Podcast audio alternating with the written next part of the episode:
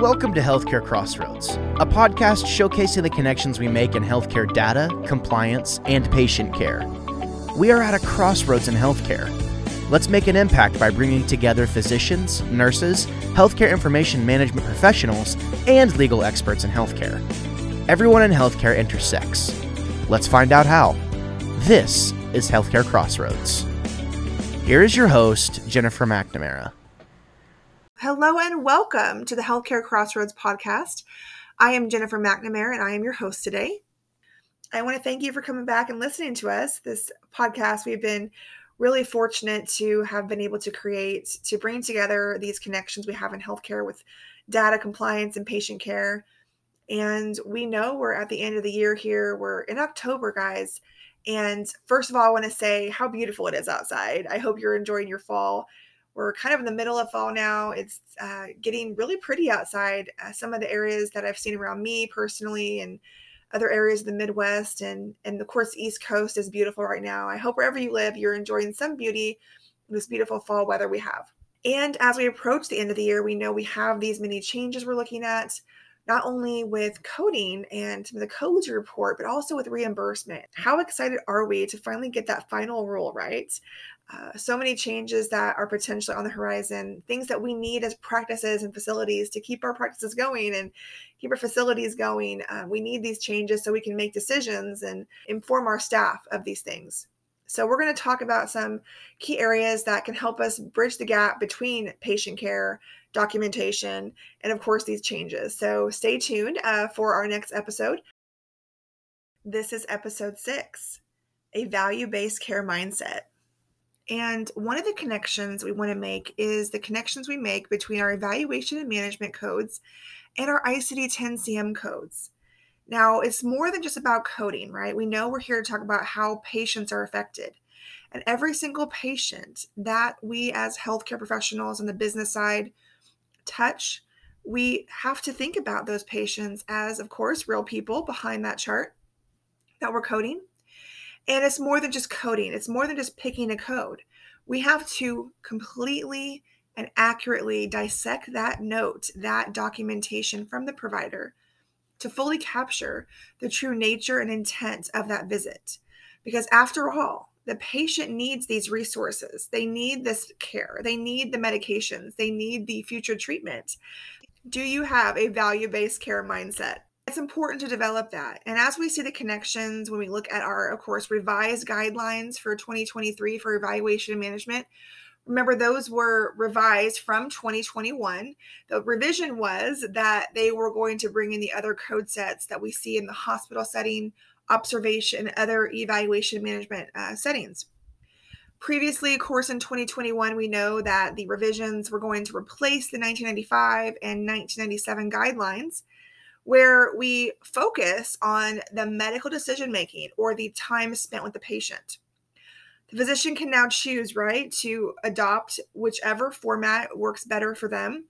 And it's going to be the best overall um, description of what actually occurred at that visit.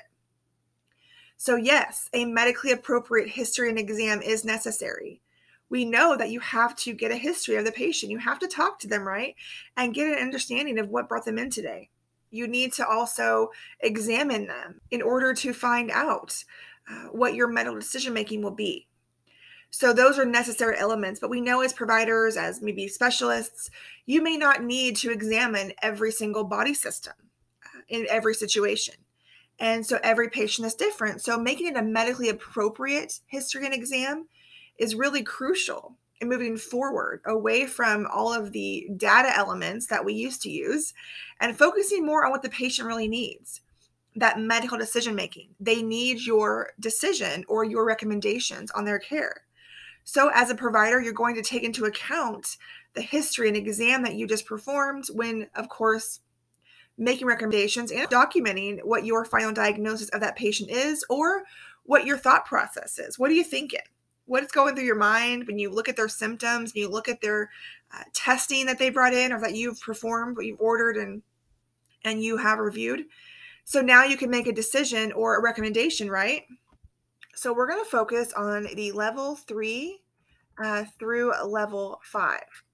Level threes is your low medical decision making. So, as we look at the low category, your level threes, when it comes to the number and complexity of problems addressed at the encounter, it gives us options of documenting two or more self limited or minor problems. So, as we know, a self limited or minor problem is a problem that runs a definitive and prescribed course. We know it's transient in nature and it's not likely to permanently alter health status. So, we know that as our definition, our full definition. Um, but as we move into value based care, what's more important, right, is documenting not only the actual reason they came in, but if they have any additional chronic conditions that may alter or affect that current situation they're in, that's what we need to be documenting. So that's why we see in those tables there stable chronic illnesses and it says or right? So yes there might be situations where your patient doesn't have all of these things maybe they have one of these but they could have more right? But if they all fit into this low category then they're going to be considered a low problems addressed, right? So they could have a stable chronic illness. They could also have a minor problem. Um, but we're not counting these up. We're really just trying to see where the patient fits, right? In the decision you need to make for them. What is the risk to them? A patient who has these stable chronic illnesses, maybe one stable chronic illness, or has one minor uh, self limited problem, and maybe there's not really anything that you need to do for them outside of maybe over the counter medication or outside of maybe some minor diagnostic testing that's not going to fully alter their condition and push them into a situation where you have to manage um, something with medication or you have to go and do a procedure, they're still going to be in that low level of decision making. So, stable chronic illness. Again, we need words like stable or something to the effect that they're at their treatment goals. So, give us the status of that condition, and that will dictate um, how that affects the risk to the patient of what you are going to do for them. And as we see with the updates, we saw the addition of stable acute illness. Now, this was added, of course, because these are sometimes things that require hospital level care. And in the hospital setting, you're going to have to, of course, look at these things. So, those are some examples, right? And then I want to move into the level fours and just talk about these um, stable chronic illnesses again. They're there again. Also, what is there is one or more chronic illnesses with exacerbation, progression, or side effects of treatment. So, again, we want to know what is making this chronic illness exacerbated and what side effects of treatment are they having. In order for us to, as coders and auditors, to justify the payment you're going to receive for this area, for this level of service, that information will need to be there because we are not the only ones reviewing this we will, of course, anticipate that at some point an insurance company may want records, especially if they see a significant amount of level fours, level fives being sent over. They're going to want records to confirm that. Some insurance companies these days are actually automatically downcoding if they see a certain diagnosis attached to that claim that is unspecified or does not equate to medical necessity for that level of service because they know as well these guidelines. And if they don't see a chronic illness, for instance, uh, with a complication of some sorts, they're not going to see that that is exacerbated, right? Additional diagnoses that we know our official guidelines tell us, official ICD 10 CM guidelines tell us additional codes that should be reported in certain situations that describe exacerbations, right? We have, of course, COPD, chronic obstructive pulmonary disease, that often is equated with an exacerbation. There's a code for that. And then, of course, there is sometimes additional codes that are required to be reported if applicable, if they're documented, that add further weight to that J44 code, that COPD exacerbation. So that would lead the insurance company to justify yes, you have documented a chronic condition with an exacerbation. You're also billing a level four. I see of um, you're ordering this test, and this would indicate this would match, right? So they're looking for those matching things. They're not in the room with you. They're having to decide whether or not to pay you a level four with this information, and it's all linking back to not just the level you've chosen, but that diagnosis that's attached to the claim justifies that level. So we really want to get, dig down to the meat of the problem, the meat of the note. And I say meat, maybe you risk adjustment coders, you risk adjustment auditors out there, those of you already really digging into value based care, you know what I'm talking about. So, what am I talking about when I say meat? Well, I am talking about what we use when we are abstracting ICD 10 CM codes for risk adjustment to justify the cost, resources the patient's going to consume that we anticipate, right? Monitoring, evaluation, assessment, and treatment. So when we look at monitoring, we're looking at documentation. You've already documented, right, the signs and symptoms, your disease progression, um, all of those things. You're evaluating test results. You're looking at how they responded to treatment. You're looking at the assessment of those chronic conditions and further testing you're going to do. And then, of course, treatment, right? So these are all things that you look at. Now, today, my goal is not to really talk about what you should document um, you can contact OncoSpark at oncospark.com and reach one of our consultants if you would like some personal on site training for your providers and a little bit extra help there in, in that area. What we're really trying to talk about today is making those connections. So, we're looking for things that you in your practice, you and your specialty can use to improve in how we represent these diagnoses, these conditions, so that not only can you get paid properly, but again, that patient behind that chart is going to get the resources that they need. When we talk about risk adjustment, something that I've always been fascinated in is what can be done for a patient when the data that we submit to the insurance company, what that data can do for that patient behind behind that chart. So let's say for instance, a diabetic patient, of course, who is on insulin, needs of course we know to keep that insulin cold. But things happen, right? Appliances go out. Sometimes you know we can't we can't afford to uh, buy a brand new refrigerator right? So if your refrigerator goes out and you're a diabetic patient you can't keep your uh, course medication cold that's a really big deal for you as a diabetic patient who needs your insulin. So if your insurance company is aware of this situation guess what? They will buy you a new refrigerator this is something that they offer to patients.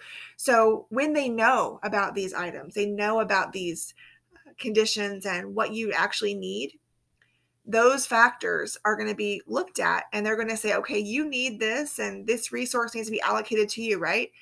And when we document things such as the social determinants of health, we'll go ahead and talk about that for a minute. The social determinants of health, these are social factors that affect the patient's health. And we're going to come out and say it. There's so many of them, but the top one is probably going to be economics. Um, there are other factors that patients deal with, but ultimately, what really is affecting their health is the fact that they cannot afford healthcare. We're in a situation where healthcare is very expensive, not only to see a provider, um, the insurance premiums that patients have to pay, and then on top of that, the cost of medications. So, yes, again, sometimes even to the point where maybe they are diabetic and maybe they can't afford to buy the next uh, round of insulin that they need, right? And so they have what's left over. They're going to use it, but they're they're going to be in trouble. They're going to be having a situation where they can't afford it. And if they go to that doctor's visit that next time and they express that to the provider that they're worried about um, their finances because they don't think they can afford to um, get more insulin, if you as a provider or the person intaking that information you document that. Remember, the ICD 10 CM guidelines allow us now to capture that data from the patient and bring it into the documentation and report that. So we have our Z55 to Z65 codes. We highly recommend that you look at those and you educate providers and providers if you're listening. Again, you physicians, uh, ask your staff to give you references and, and maybe even build a template um, something in your EMR system that can be a series of questions that you ask your patient, especially if they have a chronic condition. Not to say that you shouldn't ask questions people who don't have chronic conditions, but especially those who have chronic conditions you're managing. It's so important to ask them what they're dealing with because that could affect your management of their condition. So, those are just some examples that I wanted to talk about. Um, but again, going back to the reimbursement, when we're looking at that level four, we go over to the risk area. Remember, that is social determinants of health is on there. Make those connections between what our physicians are documenting of these chronic conditions and look for indications that they're giving us a status of something. That it doesn't just say CHF, it doesn't just say CKD, DM.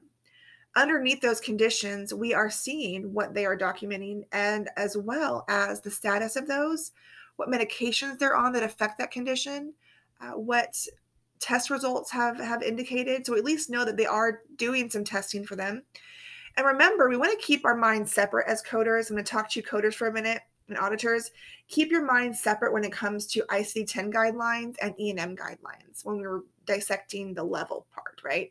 Because our minds can quickly go to, oh, I can't, I can't report that. I can't put that on my claim form, right? Because I'm only allowed to document things that they're actually managing that managing that affect that visit, right?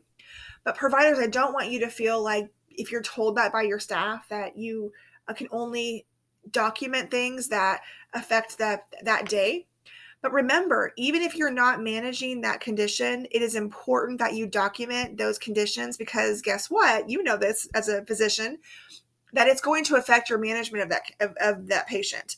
So you might be in orthopedics, you might be looking at their osteoporosis or osteoarthritis. You're looking at these chronic conditions that you're managing. But they also have CKD, they have diabetes mellitus, they have all these other conditions, depression, things that affect their care and you know you have to order a test or you have to order a procedure, surgery. You may even have to consider sending them off to a cardiologist or their primary care physician to get clearance because of these conditions. So, yes, we want to see those conditions documented in the problems addressed in that assessment and plan. We want that meat to be there and we want to see that.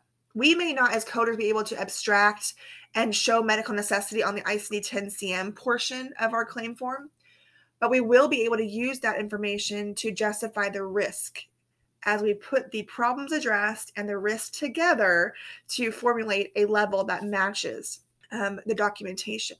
We have seen that sometimes it really is just a matter of the EMR system not cooperating or not be having that sophistication to where it can help in those instances because we know physicians are busy. They want to take care of their patients and they are taking care of them, but maybe some of the things that we're documenting or some of the things that we're talking to the patient about aren't clear enough to equate to the level we're billing. And it's a matter of just maybe not having certain options within the EMR system. And time is of essence. We're trying to get from one patient to the next, and we don't feel like we have time to document all that we need to. So those are things that can be improved with processes in the clinics and, and the way that the workflow is for patients. But those are things that are important, right? I'm sure you would agree that the importance is, of course, to that patient what they can receive if we document accurately and completely. And making those connections between the different specialties. We know that um, our primary care physicians, and we know that um, they at times will document certain things and maybe they have all the information in front of them but they don't maybe feel it's relevant. Um, but then that that specialist gets along and, and sees um, certain information that they have been sent from their primary care physician and they don't have all the facts. And so maybe they're making a decision based on what they have in front of them and they don't ask certain questions because of what they're receiving we know that you physicians out there, you are trying your best to get as much information from the patient as you can, but it's not always possible. So, having that information from the previous physician or other physicians on a care team that are collaborating together is so crucial, which is why value based care is so important. And as we look into the future, we know we've been hearing value based care, that collaboration between physicians, how it can decrease costs, increase quality those are things that everyone in the organization is looking at because yes your organization they want to reduce costs. Ultimately everybody wants to reduce costs. Even the patients want to see a reduced cost right? We all do. And we can work together. If we all understand the different pieces and how each person in the healthcare system uh, whether you're in the business side the clinical side wherever you're working uh, if you're working um, and trying to help patients get access to medications um, if you're working and trying to get patients assistance. Those are things that you can um, of course learn um, as well um, understanding the full picture how we get from point a to point b and from the, the time a patient comes into the office we gather their information their insurance and we learn about that insurance. We pass that information along to the clinical teams so they know what's approved and what is not. Um, we can get information from them as, as as well as you know what the patient has that can justify the support for that documentation and getting services approved. And then from the time that claim gets submitted, we get a denial maybe, we can look at it, see why. Can we fight that denial? Are we just letting things go because we, we don't have the time to research? We don't have enough trained staff that knows how to fight these denials and do appeals. Are we looking at options to where we can have support staff outside of our clinics outsourcing for certain things? Not to say that you want to completely outsource your services. Not every practice feels that that's something they want to do. But again, there are subject matter experts out there that uh, have been doing this for years, that know these insurance companies inside and out. They know all the things that make them tick and what they uh, they try to do to just to not pay something right. And so we can help your practice with that information, give you that research and that resources that we have developed over the years and that has worked for the clients that we have helped. So those are things that you can think about as a provider's office and a facility, things like that. And we are approaching 2023 with so many changes and now is the time to schedule your official end of the year reviews of your data. So please contact our sponsors over at OncoSpark. That's www.oncospark.com for more information to schedule your financial reviews, as well as to schedule your annual education for your physicians, for your coders. We all need to keep up to date, and education is crucial. Education is what will prompt a coder, a biller, a physician to see things differently, to understand the bigger picture, to see how what they do every day affects that patient, it affects the entire organization being able to continue to provide these resources because they have the funds to do so. And so, if we all work together in in this arena uh, to to make these changes and to realize the importance of education, sometimes we can't see the return on investment, the ROI. Right? We I'm talking to you admins out there. Can't always see the ROI, can we? When it comes to education, because it's something that's an expense. It's at that moment in time not bringing in revenue. And that is something that we need to look at because guess what? It can bring in revenue.